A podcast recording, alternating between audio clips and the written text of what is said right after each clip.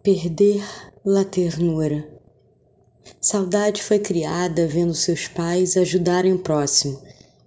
Não ganhavam promoção nem vaga no céu, mas não sabiam ficar tranquilos vendo o outro com problemas. Quando conheciam alguém, perguntavam da vida, faziam o outro se sentir interessante, visto, reconhecido. Saudade não sabia onde aprenderam isso, mas copiava Achava bonito sair do umbigo. Tanta gente criada nesse mundão de meu Deus para fazer contatos com quem pode arrumar um emprego, subir na vida, conseguir bom casamento ou suprir a própria carência. Como uma pessoa ia ajudar outra sem querer ganhar nada? Quem decidisse fazer o bem simplesmente porque isso dá sentido na vida, aparecia para os outros com desconfiança, ou como alguém tão encantador que não poderia escapar. Ou olhavam saudade com receio, ou queriam conquistá-la a qualquer custo. Com essa mania de ajudar ou deixar alguém sentindo-se interessante, saudade saía como uma sedutora. Mal sabiam que a moça só queria amigos. Amizade era algo que dava graça à sua vida Saudade não se imaginava sem trocar nessa vida e pensava que não precisava se apaixonar para isso.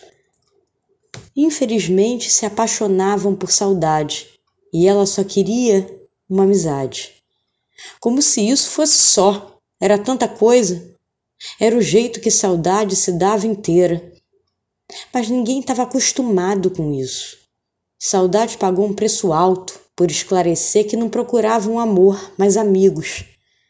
Seu não lhe custou perder muita gente que não suporta não, que não suporta não ter exatamente o que quer.